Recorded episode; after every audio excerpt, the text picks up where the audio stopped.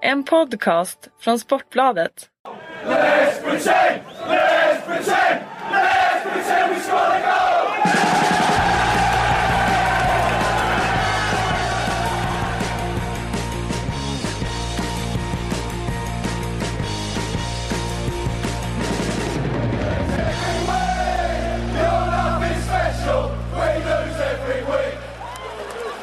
Då hälsar vi hjärtligt välkomna återigen till Sportbladets Premier League-podd. Mitt namn är Patrik Syk, med mig har jag som vanligt då Kalle Karlsson.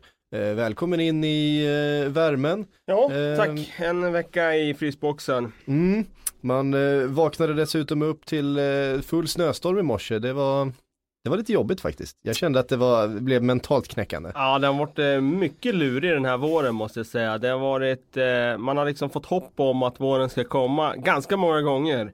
Men eh, den har liksom varit seglivad den här vintern. Mm. Och jag kan meddela att det också påverkar den svenska försäsongen här hemma. Den gör det Om va? vi eh, inte snackar Premier League utan Baconligorna här hemma så eh, får man anpassa sig ibland när det är eh, kallt ända in i mars. Men det är inte riktigt så illa som när man ska kvala upp till ettan va? Eh, I slutet på november.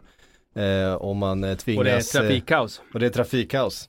Nej, eh, inte riktigt så illa. Eh, det tror jag var en sån här once, once in a lifetime grej. Vad var klockan när ni spelade egentligen? 00.20 sparkar vi igång. Ja, det måste vara någon slags världsunikt eh, avsparkstid tror jag. Ja, alltså Spelar- Barcelona, spelar Barcelona spelar ju, Barcelona startade igång en sån match en gång i La Liga och det var ju något bråk om av, eh, liksom någon dag då. Och att eh, det här var när Ronaldi, Ronaldinhos första säsong i Barcelona, alltså säsongen 2003-2004. Och eh, det var ett bråk om vilken dag de skulle spela. Och det liksom, de har sagt att nej men ni måste spela då, Barcelona vill ju inte spela då för att de hade någon Europamatch eller någon annan, eh, något annat åtagande. Och då eh, slog de bara fast att nej men då spelar vi den dagen. Men då st- startar vi matchen 00.10 eller något sånt där. Eller no- 00.01 eller vad det var. Ja, något precis. sånt. Tänk vad man får lära sig om man rattar in Sportbladets Premier League-podd. Ehm, Och Ronaldinho gjorde ett helt otroligt mål i den matchen också. Drog någon försvarare, drog ett skott från 25 meter stenhårt ribba in. Alltså jag tänker mig att om man ska spela mitt i natten ska man ha brassar med sig. Det känns som att det är, det är nattdjur. De i trivs, ja, eh, de i trivs, natten. De trivs i- på natten. Jag vet inte Mm. varför, det, men det är någon slags konstig är- fördom man har. Men eh, det känns lite så. Det- De är väl uppfödda med nattlivet i ju in- Brasilien. Det man, känns som ja, att det precis, är... man ska inte ha med sig tyskar liksom. Tyskar det är så här tidig avspark på dem. Är det så? Ja, jag känns som det. Eh, De står uppradade på led klockan 07.00 redo eh, att ta sig an dagens uppgifter. Hörru, det ska vi göra här också. Eh, Vi får väl börja med eh, ja, men helgens eh, stormatch, eh, får vi kalla den. Eh, Manchester City mot Liverpool. De kryssade i en av årets mest underhållande matcher får man säga. Eh, Det eh, bjöds på bländande anfallsfotboll ända fram till sista sparken. Eh, För jag vet inte om jag har sett så mycket öppna, klara målchanser brännas i en och samma match tidigare. Ah, kanske inte under sista 20-25 minuterna i alla fall i en Ja, match helt av toppkaraktär den här säsongen. Nej det var, det var några helt eh, horribla chanser som brändes och jag, vill, jag vill försvara Raheem Sterling där faktiskt. Hans miss från första halvlek var ju faktiskt inte så mycket miss snarare än att han faktiskt blev undanskyfflad Ja, blev- och skulle ha haft en solklar straff. straffspark. Och det hade varit svårt att inte visa det röda kortet i Ja. i det fallet. Å andra sidan målchansutvisning nu för tiden, då är det ju om man bedöms försöka spela på bollen, då ska Ja, man inte bli precis. utvisad. Men då är frågan Försökte han verkligen spela på bollen där? Det är en, det är en fin bedömningssak Mm. att göra för att han är ganska långt ifrån att nå bollen. Om, om man känner domare rätt så hade de nog tagit chansen och utnyttjat den nya regeln. Det tror jag också. Eh, här, så att Det han hade nog inte fått rött. Nej, det för tror jag domare också. gillar ju att, eh, att visa att de har läst, eh, läst på, eh, på nya grejer. precis. Eh, Ma- eh, det finns ju mycket att säga om den här matchen. Först och främst kan man säga så här att eh, Liverpool ska ju vara besvikna. För Mm. de hade en jättechans att plocka tre poäng här och sätta sig i en väldigt bra situation när det gäller slaget om topp fyra. De har lägen att avgöra och eh, The game was there for the taking som man brukar säga. Eh,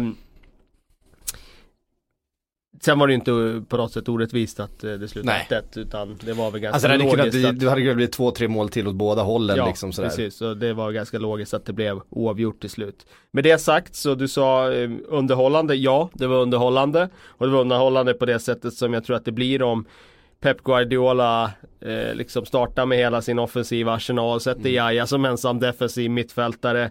Och Liverpool kommer ju aldrig liksom bli ett eh, lag som eh, håller igen. De kommer ju alltid försöka, sen kommer de inte alltid lyckas. Eh, det är ganska ofta de misslyckas med att få till det offensivt, framförallt mot sämre motstånd. Men de kommer ju alltid försöka. Det, jag tror, känns inte som att de kommer gå in med en defensiv eh, strategi i, i matcher under Jürgen Klopp. Och ja, då blir det ju så här. Två lag som verkligen vill framåt. Jag tycker det är häftigt vid 1-1. Det är väldigt många lag och väldigt många ligor som hade stängt igen i det läget Ja. och liksom säkrat, nu är det safe, okej nu, nu drar vi ner lite på risktagandet, inte i den här matchen. Nej. Det var liksom bara fortsätta blås på och alltså det här när det blir böljande spel med kontringar när det står 1-1 20 minuter kvar i en toppmatch som är väldigt avgörande för slaget Och där, all, Då blir det ju och där all kvalitet finns på varsin sida av planen. Alltså, City har ju väldigt lite kvalitet försvarsmässigt och det har ju Liverpool också.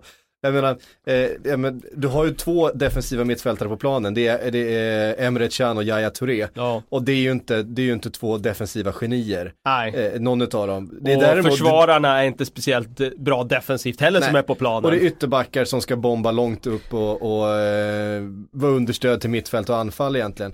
Eh, och sen så har du all kvalitet, alla stjärnor finns i fronttrean hos båda lagen. Liksom. ja. Eh, så att, ja det, det är rätt så. Sen, sen tycker jag att det var, det var lite Alltså brist på kvalitet under de här 25 minuterna också för det var otroligt mycket slarv som öppnade Mm. för de här Alltså omställningarna hela tiden Det var liksom enkla misstag från båda lagen Och de var så jäkla trötta för de hade pressat båda två i 70 minuter Alltså Sané var ju extremt trött alltså. Han gick på knäna och eh, eh, Det kändes som att han liksom ja, Han har inte riktigt fått den här grundträningen för, eh, för det här. Nej, Kändes det som. Nej, eh, kanske.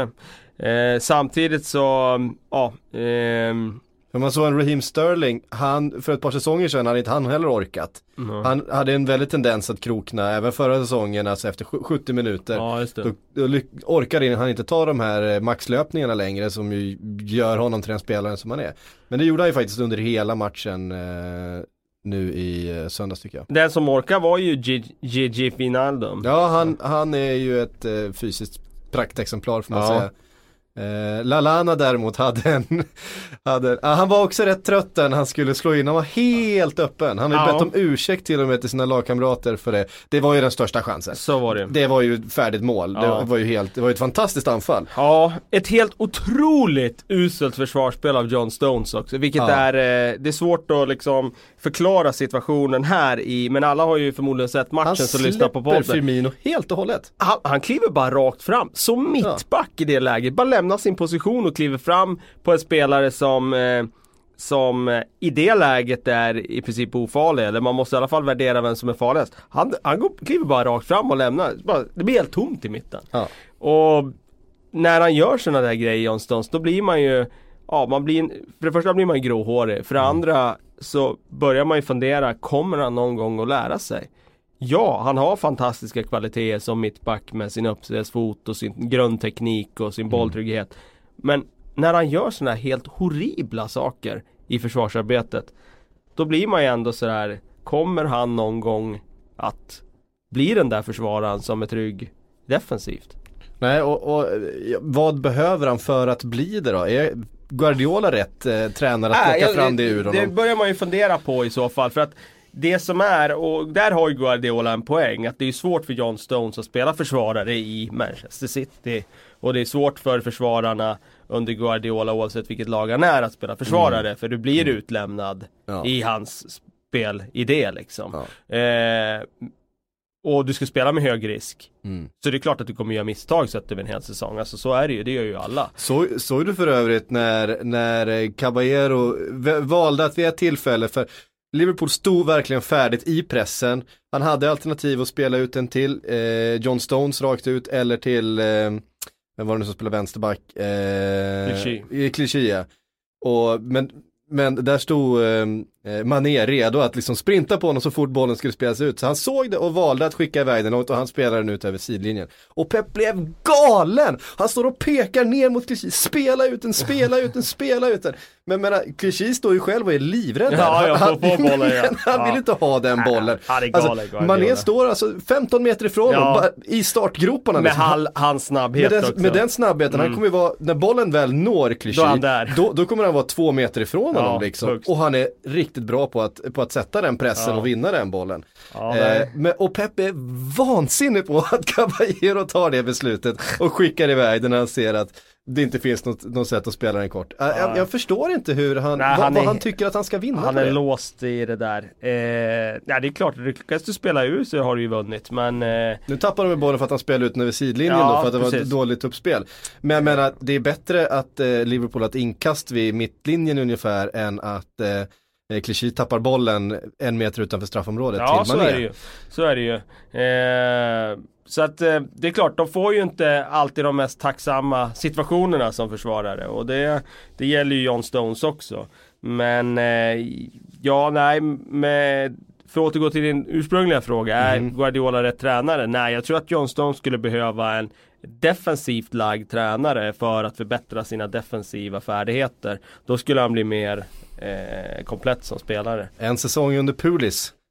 Ja, varför inte? Alltså nu kanske det är lite, eh, ta det till extremen men alltså Säg att eh, Säg att eh, Mourinho skulle få Mm. jobba med John Stones Så tror jag att han skulle kunna förbättra sitt positionsspel Mm. Eh, så är det helt säkert. Som sagt, eh, Lalana ska ha bett om ursäkt eh, till sina lagkamrater efter den missen. Frågan är ifall Agüero kanske borde gjort detsamma. Ja det är Han- lite han- han svårare bröt- läge såklart Ja, men men han har några stycken. Eh, Ja det har han men han har jag, ett- tänk, han jag har tänkte på det där på till, ja. tilläggstid eller? Ja, det är det tilläggstid då när han får, ja det, han det är på volley där han ska slå in den bara. Ja. Det är klart Eh. han ska få den på mål men eh, det är en sån där som Ja. man ser Nej, varje den är inte helg. lika, det är inte lika som Lalanas.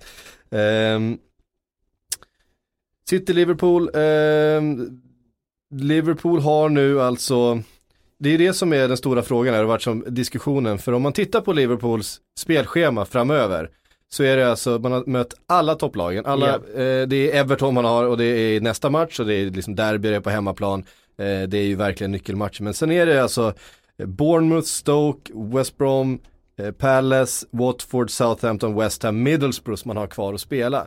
Eh, och i normala fall ett lag som ligger där Liverpool ligger, eh, man har gjort en jättebra säsong på jättemånga sätt, eh, man har eh, framförallt vunnit väldigt många av de här stormatcherna. Så skulle man tycka att det här vore ett väldigt bra utgångsläge. Men frågan är ifall det är det för just det här laget. Eller Ja. ifall det är rent av är så att det här är en mardrömsvår som väntar. Alltså, ja, de är bra i toppmatcherna. Men jag tror att om du tittar på poängsnittet, om du ändå tar alla toppmatcher eh, och alla andra matcher så tror jag i alla fall att det är ganska likvärdigt. För det är ju flera kryss i de här toppmatcherna. Och de förlorar inte så ofta annars ändå. Så jag, jag vet inte, nu har jag inte räknat ut det. Eh, men jag tror att få, få, hade de fått välja nu här och ha det här schemat eller ha kvar Manchester United borta, Chelsea hemma, City eller Arsenal borta så hade de ändå valt det här. Eh, det någonstans också, så men- tror man ju att de ska liksom klara av de här motståndarna. Men det är klart, det, det finns ju en någonstans en risk här i att eh, Dels eh, så eh, känner man trycket i de här matcherna och dels så har man den här förmågan att underprestera när man möter lag som är sämre på pappret. Mm. Det, som, det som jag tror eh, som faktiskt är, kommer vara till deras fördel är att det som de har haft svårast mot det är ju de här lagen som som kämpar nere verkligen i botten, Ja, som, som, okej. som är där för att kriga till sig en poäng. Här har du lag som egentligen inte kommer att ha speciellt mycket att spela för. Eh, och det är klart att eh, det man har haft väldigt svårt för är ju de här lagen som kliver ut med en jävla inställning och är def- alltså taktiskt väldigt, väldigt på tårna. Ja. Ehm, och det är frågan fallet, ja men du vet ett Crystal Palace som kanske kommer vara säkra med fyra omgångar kvar, eh, kommer, kommer göra det. Ehm, ja, vi får se. Men det är i alla fall eh, intressant läge för att det är ju ett spelschema som alla de övriga topp 6-lagen hade, hade älskat. Men frågan är ifall, Liverpool så, gör det. ifall Liverpool verkligen gör det. Mm. Ehm, Arsenal går vi vidare på. Vi får mycket frågor, folk som eh, vill att vi ska prata jättemycket om Wenger och Arsenal och så finns det många som inte tycker att vi ska prata alls om det.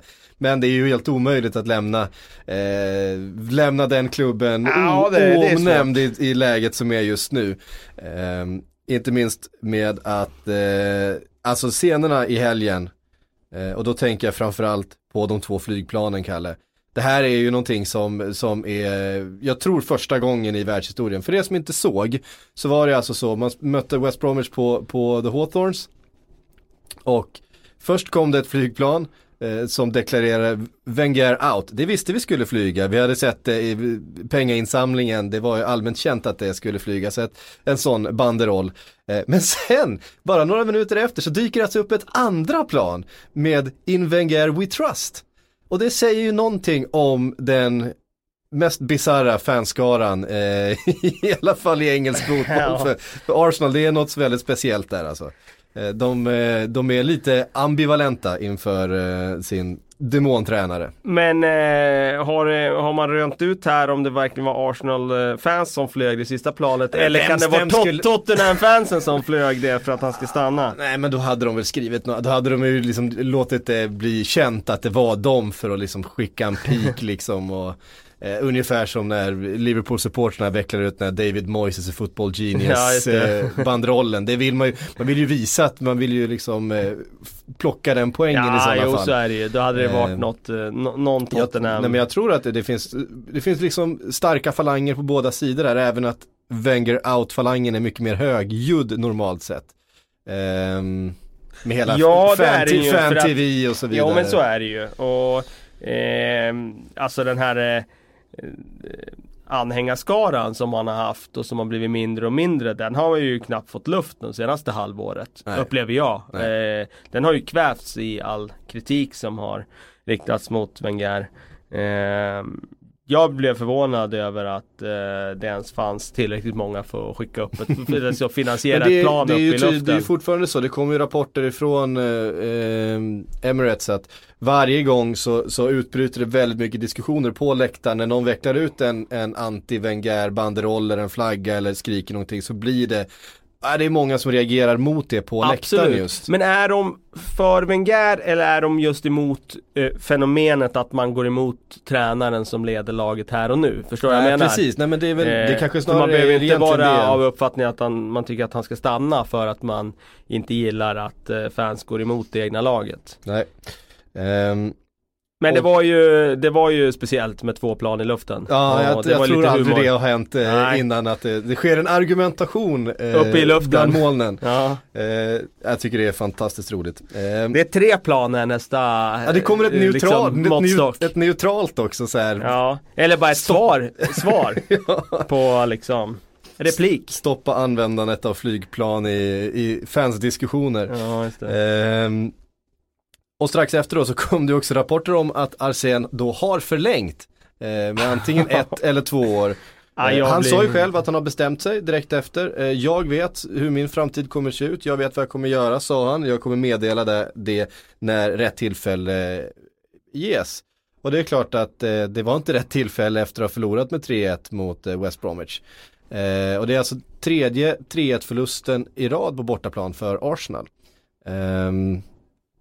Och det är klart att ja, men det var mot eh, det är väl Liverpool mot eh, Chelsea och eh, nu mot West Bromwich. Så det var ett ganska tufft motstånd ändå men, men eh, det är ju något som Arsenal-supportrarna inte kan acceptera. Eh, förstås. Med den klubben man är. Och eh, om vi nu ska tro på de här rapporterna Kalle. Eh, får du ihop Nej jag får inte kan? ihop det alls och jag har ju varit av den uppfattningen. Jag har känt, eh, min magkänsla har varit hela tiden att kontraktet går ut, nu är det dags för han att lämna. Och han kommer till slut här och inser det själv att det är dags att sätta punkt nu. Ja, det blir inte någon fanfar när han går. För att eh, säsongen slutar inte eh, som sessionen hade förtjänat att avslutas med att de lyfter en ligatitel. Men jag hade ändå känslan av att han vill ändå känna sig uppskattad när han sitter på den där stolen och det har han inte kanske, det har liksom nått fram till honom. Men om han nu har bestämt sig för det här så går han helt emot eh, all rim och reson tycker jag. Alltså han har ju ett så fint arv att lämna över i den här klubben. Han har gjort så mycket för Arsenal genom åren. Jag tycker att skulle han gå nu då skulle han ändå bli eh, hyllad och sådär. Men han verkar ju tycka själv då att han är den bästa personen för att leda den här klubben fortfarande. Samtidigt kommer det ju uppgifter från Bildt här om att Thomas Tuchel då från Dortmund har blivit kontaktad. Och det är väl inte så konstigt att de kontaktar honom. Nej. Det måste de ju göra eftersom deras huvudtränare i nuläget funderar över framtiden. Men ja, jag, jag, jag blev väldigt förvånad när de här uppgifterna kom om att han skulle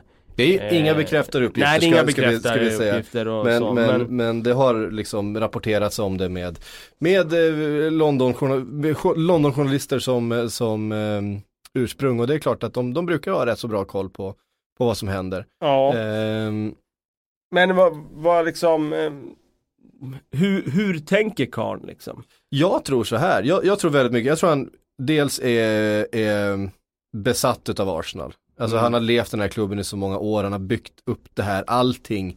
Eh, ja, men allting, allting har ju handlat om honom i 20 år här nu och jag tror han älskar klubben. Jag tror verkligen han vill det absolut bästa för Arsenal och han är väldigt bekymrad över att, att vad som ska hända när han lämnar. Han, han är ju en kontrollmänniska eh, dessutom då, så att jag tror att han, han litar inte riktigt på att det ska bli bra när han lämnar utan han vill lämna efter sig någonting som är så pass bra att han kan känna att någon annan kan komma in och föra Bara det här vidare utan att det blir liksom en Ja men du vet Liverpool med Sunes på 90-talet eller en David Moyes van Gaal, du vet att under flera år att man verkligen tappar eh, så mycket anseende ja. och, och men, men då är det intressant här, skulle de missa fjärdeplatsen då kan man ju argumentera för att de redan har tappat fästet ja, som klubb och att man eh, har tappat den här ställningen med att vara en klubb som prenumererar på Champions League-biljetter. Eh, då är det väl verkligen, verkligen, verkligen dags för någonting nytt. Mm. Om inte annat så är det väl verkligen dags nu och nu ligger de ju faktiskt ganska skrynkligt till. Mm. Eh, och som sagt, jag sa det här för några veckor sedan. Jag tror att det kan bli den här gången som Arsenal står utanför. Mm. För just för att det har varit så mycket nu kring spelare, Sanchez och det har varit mycket orosmoment runt mm. omkring. Ja, vi har fått en fråga här från Jennifer Eriksson. Eh, vad är orsaken till den dåliga stämningen i laget just nu? Varför orkar ingen av spelarna bry sig? Beror allting på Wenger?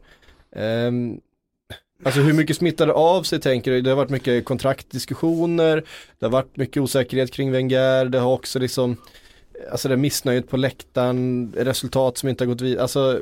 alltså allting faller ju tillbaka på Wenger till slut. Ja. Eh, det gör det. Det är där det börjar och slutar.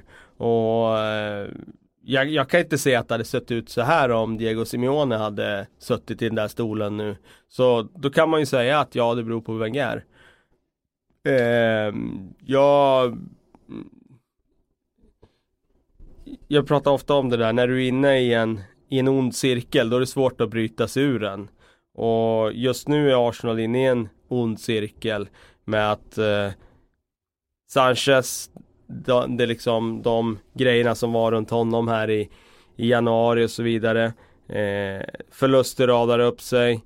Eh, spelare tappar tron på det de gör. Det går ännu sämre resultat. Och då är man inne i det här, den här onda cirkeln. Då, då, mm. då tror man inte på någonting av det som eh, ja, Det som funkade förut funkar inte längre och då börjar man bli osäker och då kommer de där matcherna där Jag tror att man vill mycket men man mm. får inte ut det heller. Och det är inte det att de inte vill gå 100% men jag tror att alla kan se runt omkring att det blir inte den där Eh, extra frenesin i matcherna. Sen så eh, känns det som att det som, det som har sett ut som en väldigt stark trupp känns nu som en väldigt svag trupp. För att framförallt det centrala mittfältet inte har kommit upp i nivå. Eh, Granit Xhaka har inte funkat, jag tycker att Coquelin har liksom inte funkat så länge Cazorla har varit borta. Eh, den kombinationen var ju annars ganska framgångsrik eh, Coquelin Cazorla. Eh, men Cazorlas skada har man ju liksom inte lyckats ersätta centralt där. Eh, Vad säger du om truppen just nu och, och, och kvaliteten Nej den är inte där? tillräckligt bra alltså, om man tittar på, det är för många spelare den här säsongen som har stagnerat om man tänker på Theo Walcott, om man tänker på Oxlade Chamberlain, om man tänker på Nacho Monreal, om man tänker på Granit Xhaka, om man tänker på Francis Coquelin, om man tänker på eh, alltså eh, Iwobi, Mm. eh, alltså det, det här är inte ens spelare som eh, är unga längre. Man kan inte säga att ja, men de är unga och de liksom mm, Ox, vad är han? 93 Mm. Det är något sånt va? 24 år liksom. Eh, jag ska kolla upp det bara för att jag ska vara men jag är rätt säker på det. Eh, vad är eh, också 93 ja. Eh, vad liksom det, det finns ingenting att skylla på längre när det gäller eh, sådana här spelare. De skulle ju vara färdiga stjärnor vid det här laget. Det är de inte. De har stagnerat, de har gått bakåt till och med. Eh, och det Ah, I Oxfall har han kanske inte gått bakåt. Det är mer det att han, han stagnerade och sen har han inte blivit så bra som man hoppades på att han skulle kunna bli. Men eh, det innebär ju att ja, de har Sanchez och vad har de mer egentligen? Koscielny, ja han är en bra mittback. Mm. Eh, de har Sanchez som är en riktigt bra spelare, ja men som har huvudet någon annanstans den här Mm. våren. Och de har med sig Özil som är bra när han känner för det. Mm. Det är det Arsenal har i, i dagsläget. Ja. Det är inte mer. Bejerin tycker jag är en bra spelare men han har inte heller varit så bra den här säsongen som han Nej, var förra och, och året. frågan är nu då, jag menar Stannar Sanchez i sommar oavsett om Wenger eh, blir kvar eller Nej, inte? jag tror svårt- att han kommer svårt, lämna svårt, oavsett. Svårt att se det va? Jag tror att han kommer lämna Eh, oavsett. Finns en stor risk att Özil lämnar också. Ja, det eh, finns det. Barcelona drar i Bejerin som ju Jag får strö där ja. är, är fostrad där, alltså man vet ju hur det brukar gå. Eh, man Du är skrattar. Lite, men man, det, är ju, det är ju lite så, man ska inte, man ska inte måla fan på väggen liksom. Men, men eh, det känns ju som vi har hört det här förut liksom.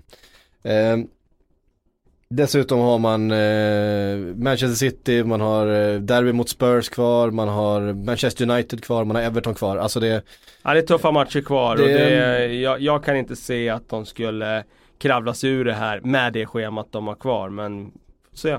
ja, Eh, det är alltså Större under har ju skett den här säsongen men eh, Ja verkligen och om det är någonstans som Arsenal ska plocka fram det där nu som de har gjort så många vårar tidigare nu. så är det ju nu. Är nu. Eh, och löser man det här, ja då måste man också ge det till Wenger för att det skulle faktiskt kunna vara så att nu är det ett landslagsuppehåll, det kommer gå ett par veckor, man får chans att ladda om, man kommer komma rakt in till ett stekhett möte med Manchester City, ett måste vinna Ja. och får man ett bra resultat där så finns ju chansen att man kan liksom få igång det här igen och rädda den där Ja, fjärdeplatsen. Som man alltid liksom. gör. Som, Som- man ju alltid gör. Ja, samtidigt så sett. någon gång spricker de där sviterna också. Det är ju det som är grejen. Mm. Och någon gång så mm, Ja, då gör man den där Trampar man på den där minan och står Mm. utanför Champions League Vilket det skulle innebära i det här fallet eh, Och ja, min känsla är att det blir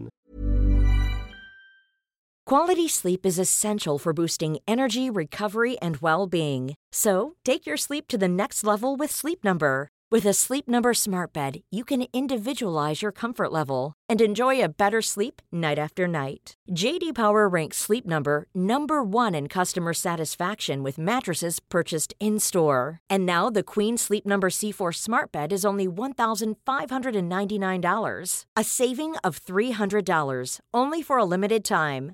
For JD Power 2023 award information, visit jdpower.com/awards. Only at Sleep Number stores or sleepnumber.com.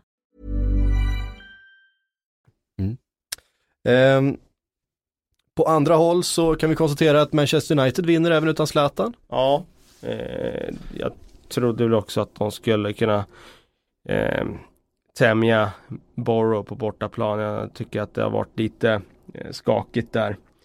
Ja, Eh, det har ju varit det, minst sagt. De har ju Det sparkat enda, som, Karanka. det, det enda som egentligen talade för att de skulle vinna det här, det var ju just tränarbytet. Mm. För att då brukar det bli en effekt av Ja, det. precis. Men eh, ja, jag såg inte den matchen, vad jag förstår så var det väl mest action efteråt i spelartunneln där. Ja, precis. Ja, det var lite stök. Ja, Eh, jag, har inte, jag har inte helt eh, läst in mig på vad det var som hände. Men, nej men, heller. Det men, var inga pizzor som flög i alla fall. eh, men som sagt, Middlesbrough, ja jag vet inte, de sparkade Karanka.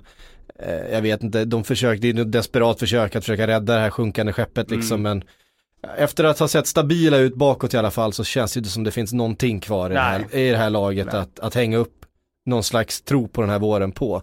Utan eh, vi kan väl, ne- ja om det inte blir bättre än så här så får vi skriva av dem. Eh, helt klart. Vi kan också konstatera att Tottenham vinner utan Harry Kane.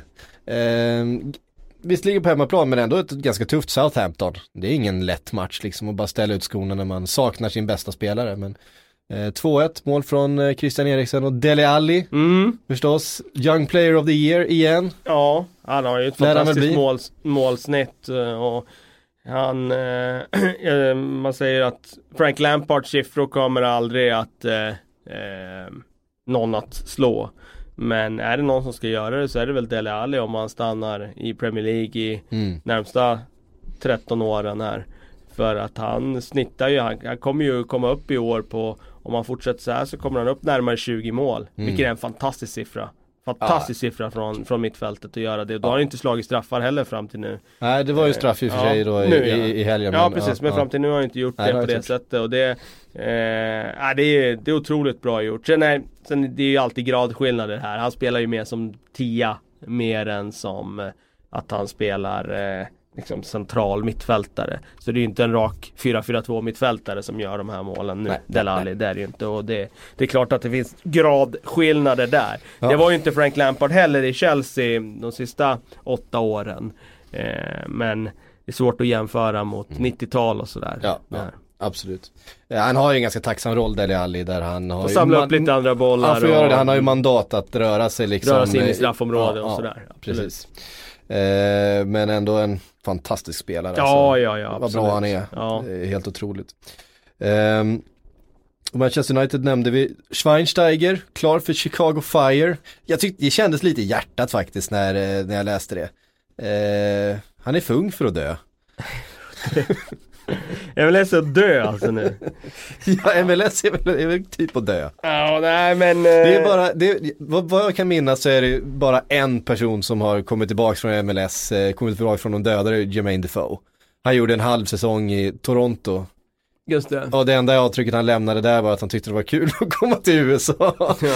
Ett helt presskår fick påminna honom och om att, Kanada, att, han ja. var i, att han var i Kanada. Ja. Eh, så det var en bra början. Han, Ja. gjorde, han, han pytsade in några bollar, tyckte att det var ganska tråkigt att bo i Toronto och sen flyttade han hem till England igen. Och Eh, fortsätter göra mål och fortsätter pytsa, pytsa in bollar. Ja. Eh, det kommer han alltid göra. Ja.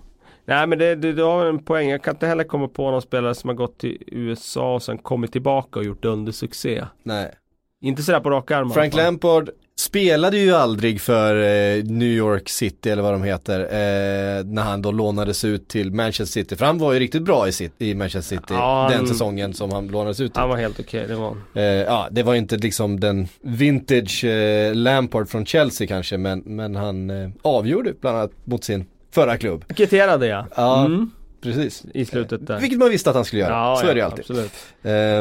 Men nej, det, MLS känns väl som att eh, då har man då tar man en sista paycheck, man tycker att det är rätt gött att bo i USA Samtidigt inte... kan man ju förstå Schweinsteiger. Jag menar han får en bra lön för att flytta dit, ett äventyr där borta.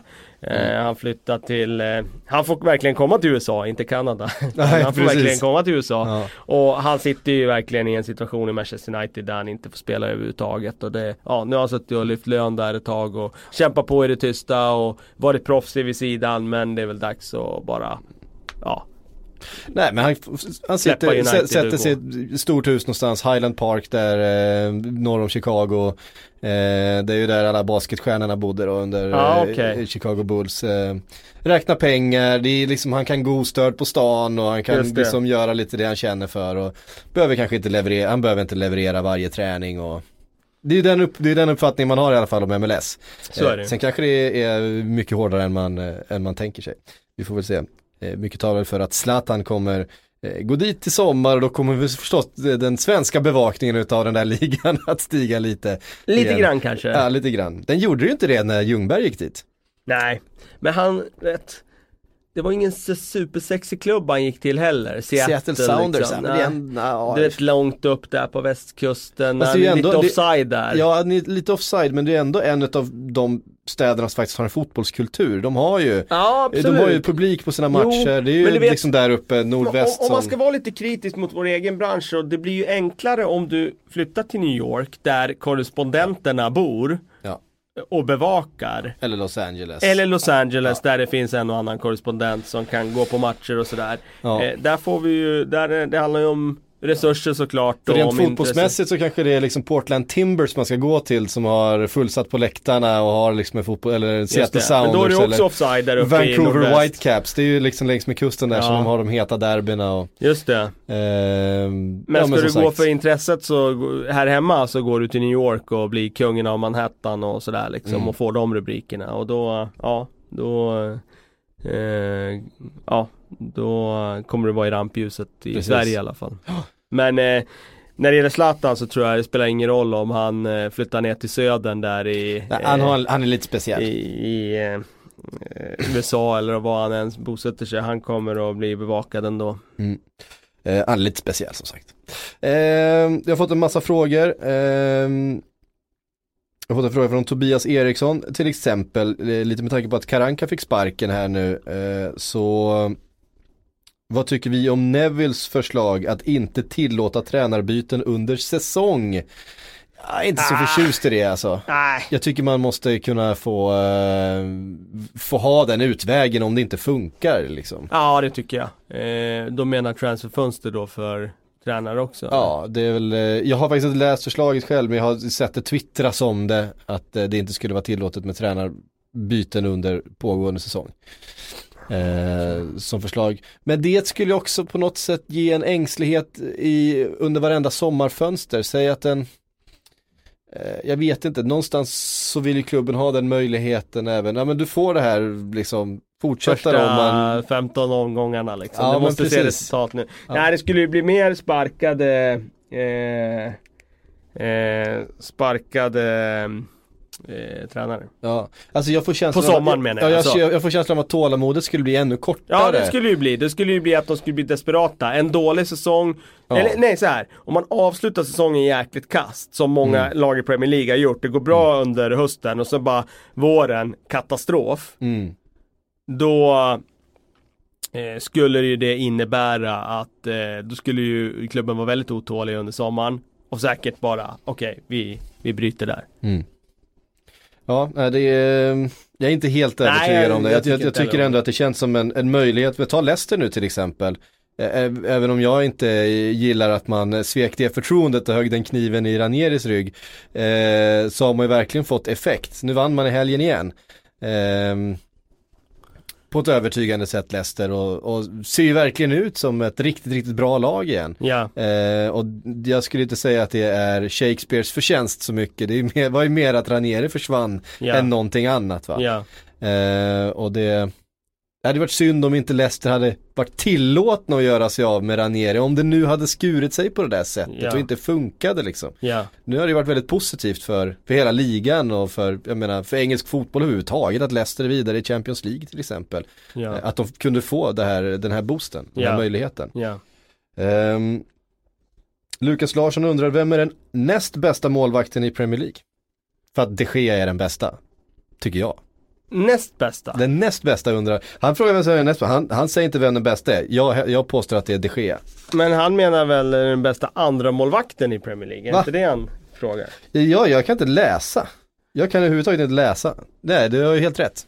Men vi, vi får ta båda frågorna då. Vem, Ja. vem, vilka är de två bästa målvakterna? Nej, jag tycker Courtois har varit väldigt bra den här säsongen så han har klivit upp som tvåa bakom de Gea för mig. Mm. Eh, och säga. de, eh, ja, de, de har kanske inte varit riktigt lika vass som han var för något år sedan. Då var han ju fullständigt eh, avgörande för United i match efter match och räddade dem verkligen under van Gaal. Nej, jag ser fortfarande den där räddningen han gör mot eh, Chelsea för en vecka sedan. Ja, den är vass. Det är, det, sjuk, det är den sjukaste den här eh, säsongen. den är okej. Den är helt, helt galen alltså. Den är väl okej. Eh, Den men är väl okej. måste jag ha lite krav också. Han ska... Han ska ju ta den. Ja, han ska, Han den ska når ju ha. den, den- den ska han han ha. Eh, men eh, den nästa andra målvakten den, den är lite lurig Det faktiskt. finns några stycken. För, är, Ja. är Caballero andra målvakt nu? Nej, han är första Han är ju målvakt. första målvakt Och. Bravo är ju inte den bästa andra målvakten. Nej det är han ju inte, han är ju, Nej, Nej Caballeros är alltså första målvakt nu. det är ju många som Eh, har två stycken ganska jämnbördiga. Och Karius är inte den bästa andra målvakten. Nej det är han Eh, inte. nej, och jag skulle inte säga heller att Ja det är ju Romero eller Ospinja. eller Ospinja Ja. som är den bästa andra målvakten faktiskt. Sen är Form en väldigt underskattad målvakt i Tottenham som gör det otroligt bra så fort han får chansen. Eh, Ja, jo, jo han är okej det är han. Men, men han är inte, jag, jag håller med om, det är inte Ospinja eller, eller Nej. Romero. Ja, Os, Ospinja tycker jag har varit eh, väldigt bra när han har fått chansen. Eh, Han har varit eh, helt okej den här säsongen. Han hade ju en tuff period där när han fumlade i Champions League. Inte den här hösten som var nu utan Nej. året innan där. Och Ja, då var hans aktier inte så starka där då. Men eh, Så det där check inte varit så, nej, inte check Speciellt som, inte bra. den gamla check. nej det har hänt någonting där. Men det är intressant den här utvecklingen med att ha två stycken målvakter på ungefär samma nivå. Att det inte alltid är helt uttalat vem som är eh, första keeper. Det blir ju mer och mer Eh, populärt. Ja, Eh, och det var ju faktiskt eh, Real Madrid när de vinner Champions League när de varvar Casillas och Lopez den Mm. säsongen där då Då blev ju det lite ja. det blev lite på modet. Ja precis och sen kör ju Barcelona samma sak och vinner Champions Ja. League på det sättet Eh, fan att jag inte kan läsa bättre än så. Det, jag får eh, skärpa mig. Eh, Emil Rundgren undrar, stannar Sanchez i Premier League? I så fall vilken klubb? Nej jag tror inte han stannar i Premier League, det tror jag, Jag tror inte inte jag heller. Nej. Jag tror han är färdig med det där landet. Eh, och jag tror det finns egentligen Alltså det är ju om Manchester United skulle gå in tungt på honom. Vilket de skulle kunna göra. Det finns ju en, en plats för honom. Eh, men jag har svårt att se någon annan klubb. Eh, City har fullt på de där platserna. Då skulle de behöva peta en Sané som har varit Ja väldigt nej bra. de är nog inte intresserade Eh, Chelsea har en Eden Hazard, de skulle ersätta honom då om Hazard skulle försvinna till Real Madrid. Eh, men jag tycker det luktar Paris Saint-Germain om Alexis Sanchez. mm. Det skulle kunna vara Eh, Jonathan Linder, eh, tankar kring att Spurs har dominerat Young Player of the Year. Eh, Ali vinner i år också, två åren före dess var det väl Harry Kane som vann. Just det Eh, Ja Det är imponerande. Den ena är ju en egen produkt, den andra var ju Englands största talang som man lyfte in. Så att det, där fanns det ju eh, Ja, precis. Ehm, ja, det är ju en följd av att Tottenham konsekvent nu under Pochettino har satsat på unga spelare. Och det har ju gett resultat. Eh, han lyfte in Harry Kane eh, och han fick spela. Och eh, han lyfte in Dele Alli och han fick spela. Och de har växt under hans vingar. Så att, eh, nej men eh, det, det är såklart eh, en fjäder i hatten till Spurs och deras ungdomssatsning. mm. Och deras unga lag överhuvudtaget. Ehm. Urban Westerberg var kanske inte helt nöjd över att vi, vi, vi tokhyllade ju Kanté. Eh, vi har gjort ett par veckor här i, i sträck. Eh, med all rätt. Men han vill att vi ska lyfta eh, Gana Gaye från, eh, eller säger man Gaye? Eller Gaye? Gay, ja. Ga- ja, Guy. Idrissa Gay. Ehm, Från i Everton. Everton. Ja. Mm. Eh, Kanté och eh, Gay, eller Gay lika bra som Kanté, han har haft till och med bättre statistik under säsongen. Men eh, han har varit väldigt bra, men han bidrar inte alls på det sättet som Kanté gör skulle Nej, han hade ju en helt otrolig match där i början av säsongen, eh, Guy. Det var typ första eller andra omgången där, tredje Mm. kanske. Där han var fullständigt fenomenal. Men han eh, så Kanté känner jag match efter match vinner Mm. ju kriget på mittfältet. Det har ju inte Guy gjort. Nu har ju Everton varit i väldigt bra form senaste tiden och då tror jag han syns igen. Men Mm. han hade ju en period där jag tyckte han var anonym och inte Mm. speciellt bra. Så att, eh, ah, det är en bit kvar att börja hissa Mm. upp han i samma nivå som Kanté. Där tycker jag inte han är. Men han har gjort det väldigt bra. Det var väldigt bra värvning i somras. Mm. Och eh, det är nog många, många klubbar som ångrar att de inte gick för honom. Mm. Ja det var väl scoutat utav Koman, eh, får man säga. Viktor Munter undrar, har Fosumensa och Shaw en framtid i United? Eh, och kommer United fortsätta med fembackslinjen? Nej, jag tror inte de kommer fortsätta med fembackslinjen. Det känns ju inte Mourinho. Nej, det gör det inte. Eh, Shaw borde ha en framtid i Manchester United tycker jag. För att eh, han är bättre än Darmian och de borde satsa på honom så att han blir bättre än Darmian igen. Ja. Eh, det hade han blivit om han bara hade fått spela och spela in sig igen. Mm. Men jag tror inte att han har någon framtid för det verkar inte som att Mourinho har något förtroende för honom. Nej. När det gäller Fosumensa så är han fortfarande ung. Eh, han har inte fått något förtroende vilket jag tycker är lite konstigt för de gånger han fick hoppa in och de gånger han fick spela så tycker jag han var frejdig och positiv. Så mm. att eh, jag tycker nog att båda borde ha en framtid i Manchester United men när det gäller så så är jag lite osäker för att eh, det verkar inte som att Mourinho är något stort fan. Nej. Eh, jag kan tycka det, det, är inte helt, det är inte supertjockt på det där mittfältet heller. Det är ju Pogba som alltid ska in där. Sen är det Herrera som eh, förstås varit bra. och Sen menar, Fellaini slänger man in då och då. Nu gjorde han visserligen mål i helgen här men eh, jag tycker det finns, det borde finnas öppningar för en Fosumensa att få komma in. De har ju massor med matcher kvar. Mm. Jag eh, menar de eh, kommer förmodligen gå långt i Europa League, de släpar i spelschemat, det liksom, tabellen haltar ju lite grann. Eh, och sådär, så att de har ju, de har ett tufft spelschema framöver. Så mm. att, eh, eh, tycker det känns som att det borde finnas en öppning för en Fosumensa att få, ja. få några minuter. Ja. Eh, Viktor Ölander undrar, är Emre Can en av Premier Leagues bästa eller sämsta mittfältare? Själv är jag ambivalent. Han kan allt, men gör jag, vad gör karln? Det får du svara på Zik. det är en bra du, fråga. Du har ju väldigt eh, starka känslor för Emre Can. Jag har ju det. Eh, men jag blir inte heller klok Du var ju helt lyrisk för ett par år sedan alltså. Du var ju helt eh, till dig. Ja men alltså det är ju för att, alltså vissa matcher när man ser honom, jag tycker han var briljant mot Manchester City. Eh, i helgen. Jag tycker han var fantastisk. Samtidigt så gör han ju några totala eh, misstag på centralt eh, mittfält som, som man alltid gör. Ja. Men det är någonting, han spelar med sån swagger liksom, med sånt självförtroende. Men någonstans så blir det där självförtroendet också en belastning för honom. För att det är som att i stora matcher, alltså de här mot bra motstånd, så växer han alltid, då är han alltid bra. I stort sett. Alla de här toppmatcherna som Liverpool har varit bra där Emre Can har spelat så har han varit en av planens bästa spelare. Vi såg det även i Europa League förra säsongen när det blev verkligen hade, när Villarreal kom på besök, viktigaste matchen eller mot Dortmund var han också fenomenal. Eh, sådär. Men samtidigt, hemma mot, mot Middlesbrough kan han vara så dålig och spela liksom med, ta sådana konstiga beslut liksom och Uh, ja, jag vet inte. Det, så du är det, precis som frågeställaren ja, här, precis. du är väldigt han eh, har, tudelad. Ja, någonstans så har, han, uh, så har han alla de där kvaliteterna för att bli en riktig världsmittfältare liksom. Han har fysiken och tekniken och han har passningsfoten. Det är han som slår den där bollen till Firmino som sen borde ha blivit mål. Han gör ju också, sätter gör målet uh, veckan innan där mot vilka var det vi mötte då? Nu står det still i huvudet.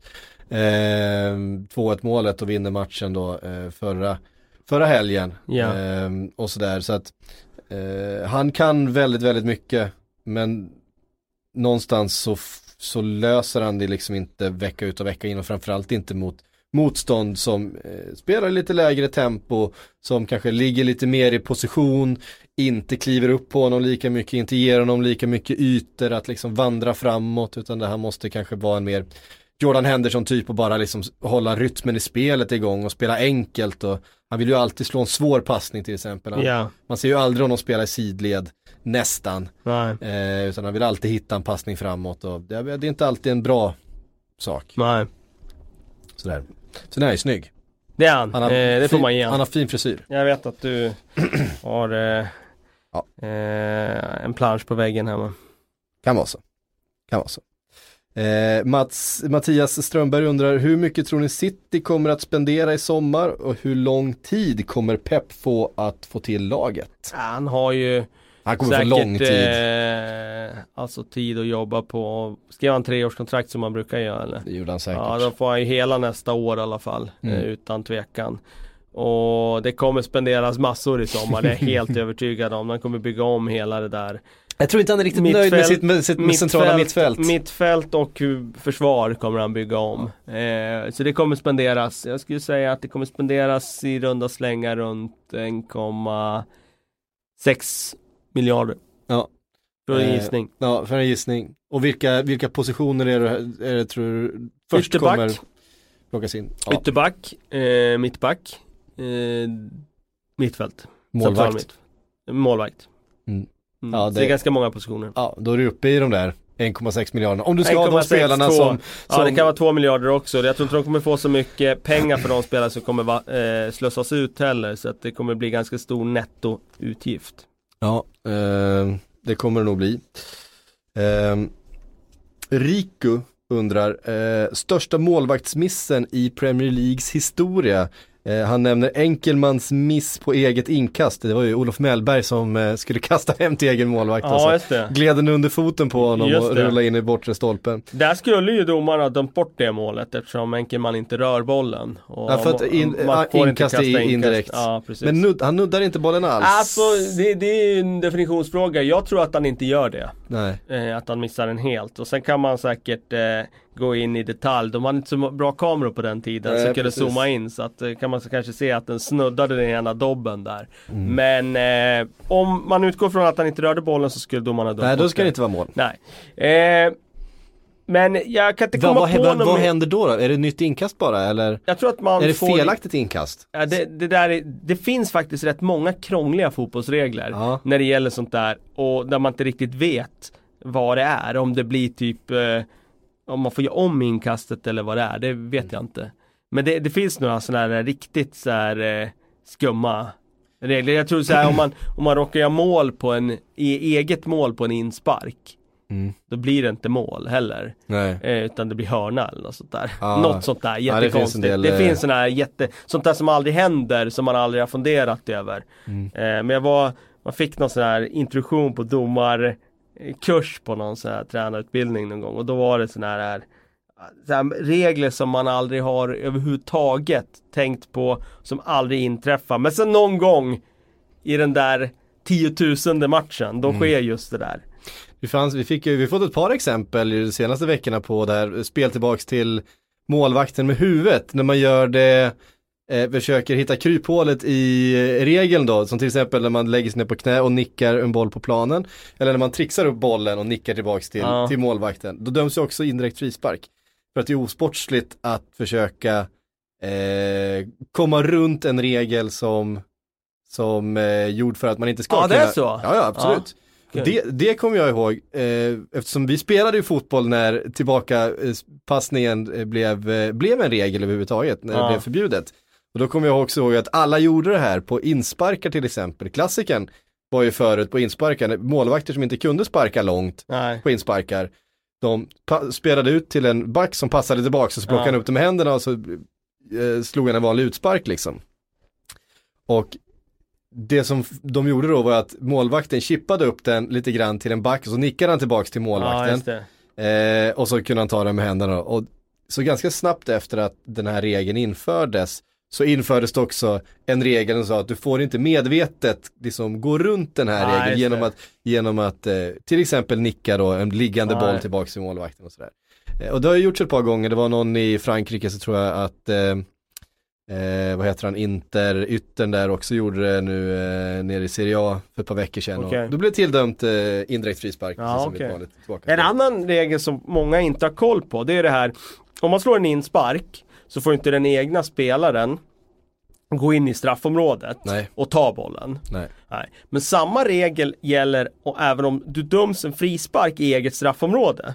Då Mhm. bedöms den på exakt samma sätt som en inspark. Att då får inte heller spelaren stå i straffområdet och ta emot den utan bollen är i spel först när bollen är utanför eget straffområde. Ja. Det är inte många som har koll på det. Det ser man ibland sådär, även i Premier League sådär, att de blåser av för dig någon gång och spelarna säger ja varför blåste du? Mm. Ja. Ja men det, var, det, det gäller där. Det gäller även frisparkar i eget straffområde. Ja. Nej, det är mycket tricks, det är ganska kul Ska vi köra en podd med bara, Bara konstiga knasiga regler? knasiga regler. Ja. Ja. men på just det där med, med tanke på inkast där indirekt. Eh, så finns det någonstans ett klipp från, jag tror det är en sån amerikansk collegefotboll. Det är någon som gör en sådär inkast du vet med en volt. Ja. Som får världens jävla tryck på den. Så den går, alltså han är typ vid mittlinjen, den är på väg rakt in i straffområdet. Och alla, du vet, och alla är medvetna om den här regeln, den får ju, alltså går den rakt i mål så är det ingen mål.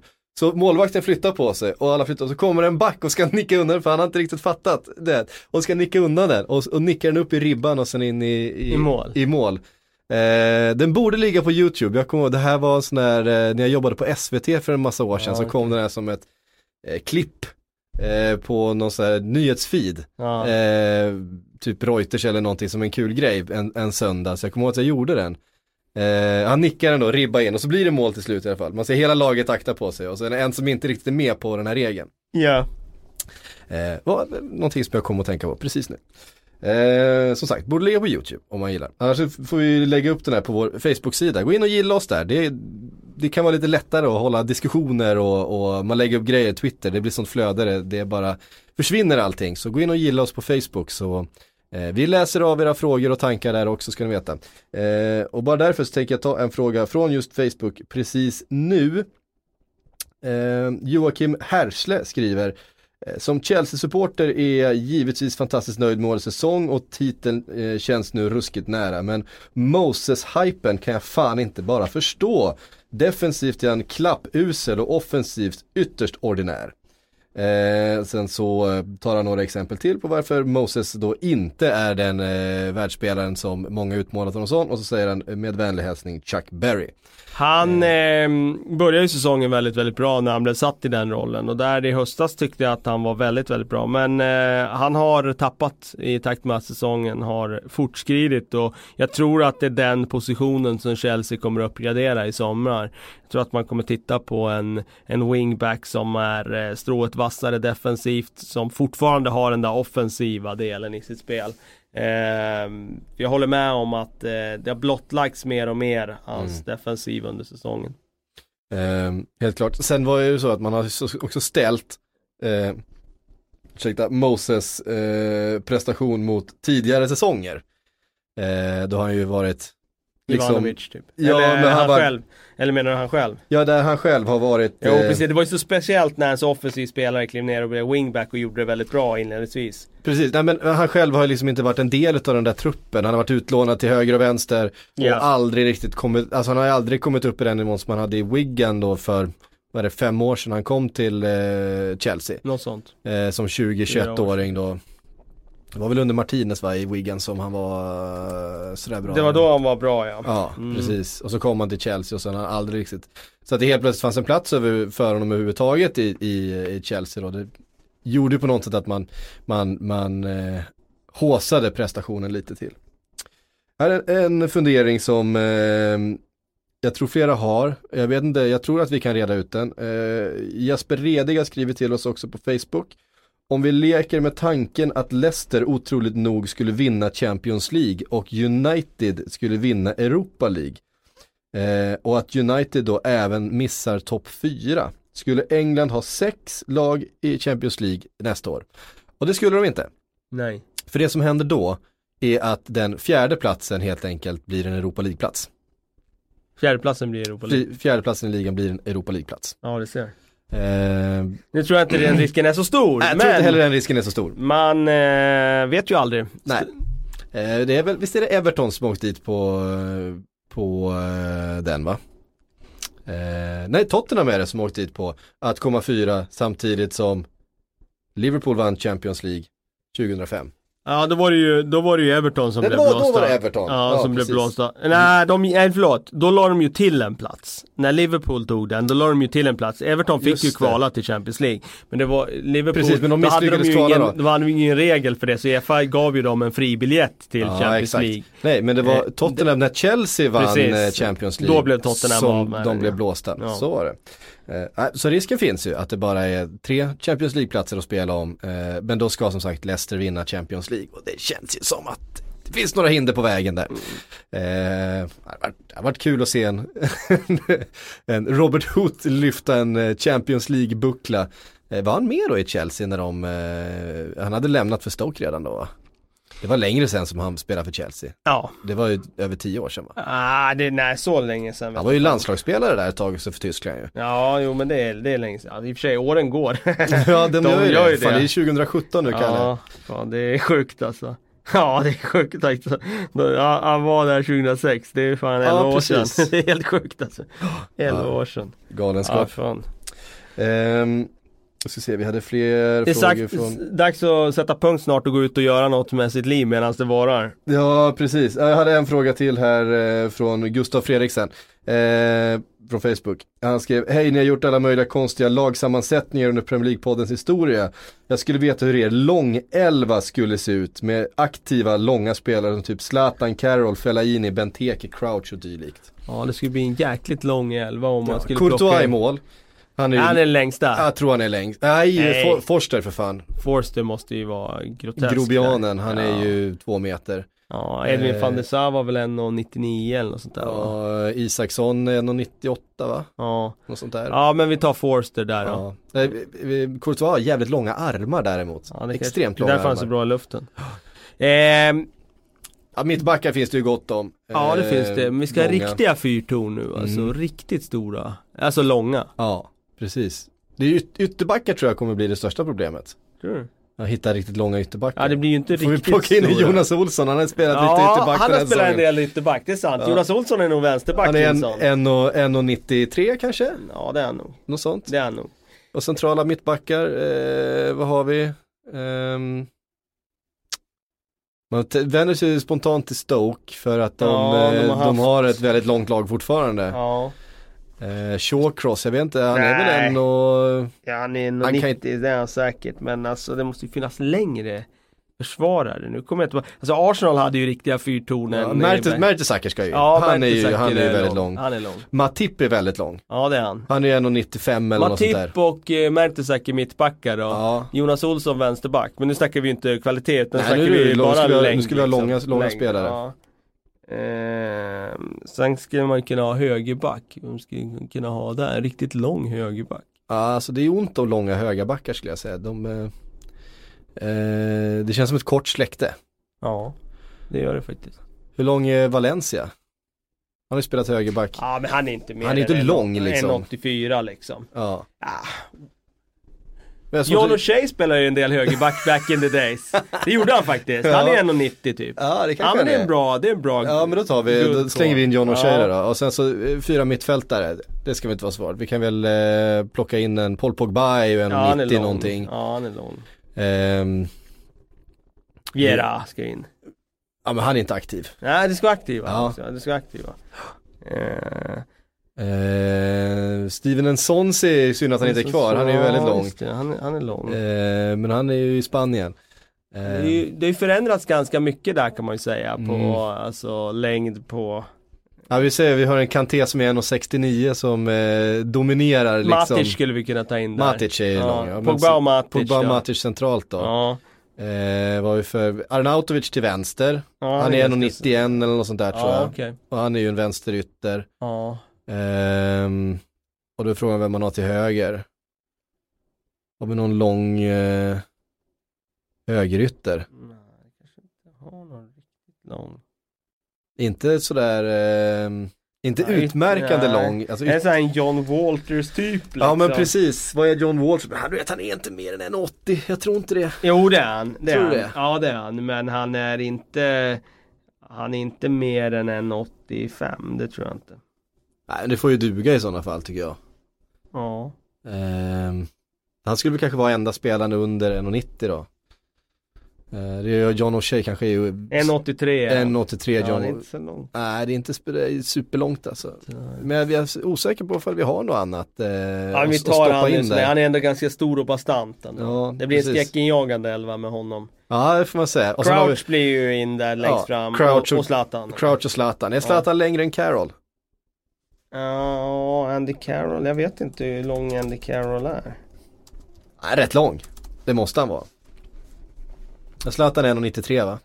1,93 sägs det att han är. Carroll, är de Ja. lika, ja. men då vinner ju Zlatan på att han är bättre helt enkelt. Ja. Hur lång är Benteke då? Och en sån där som Rudiger Sted. Ja, Det är också en lång Ja, jävel. det är, det är en lång jävel.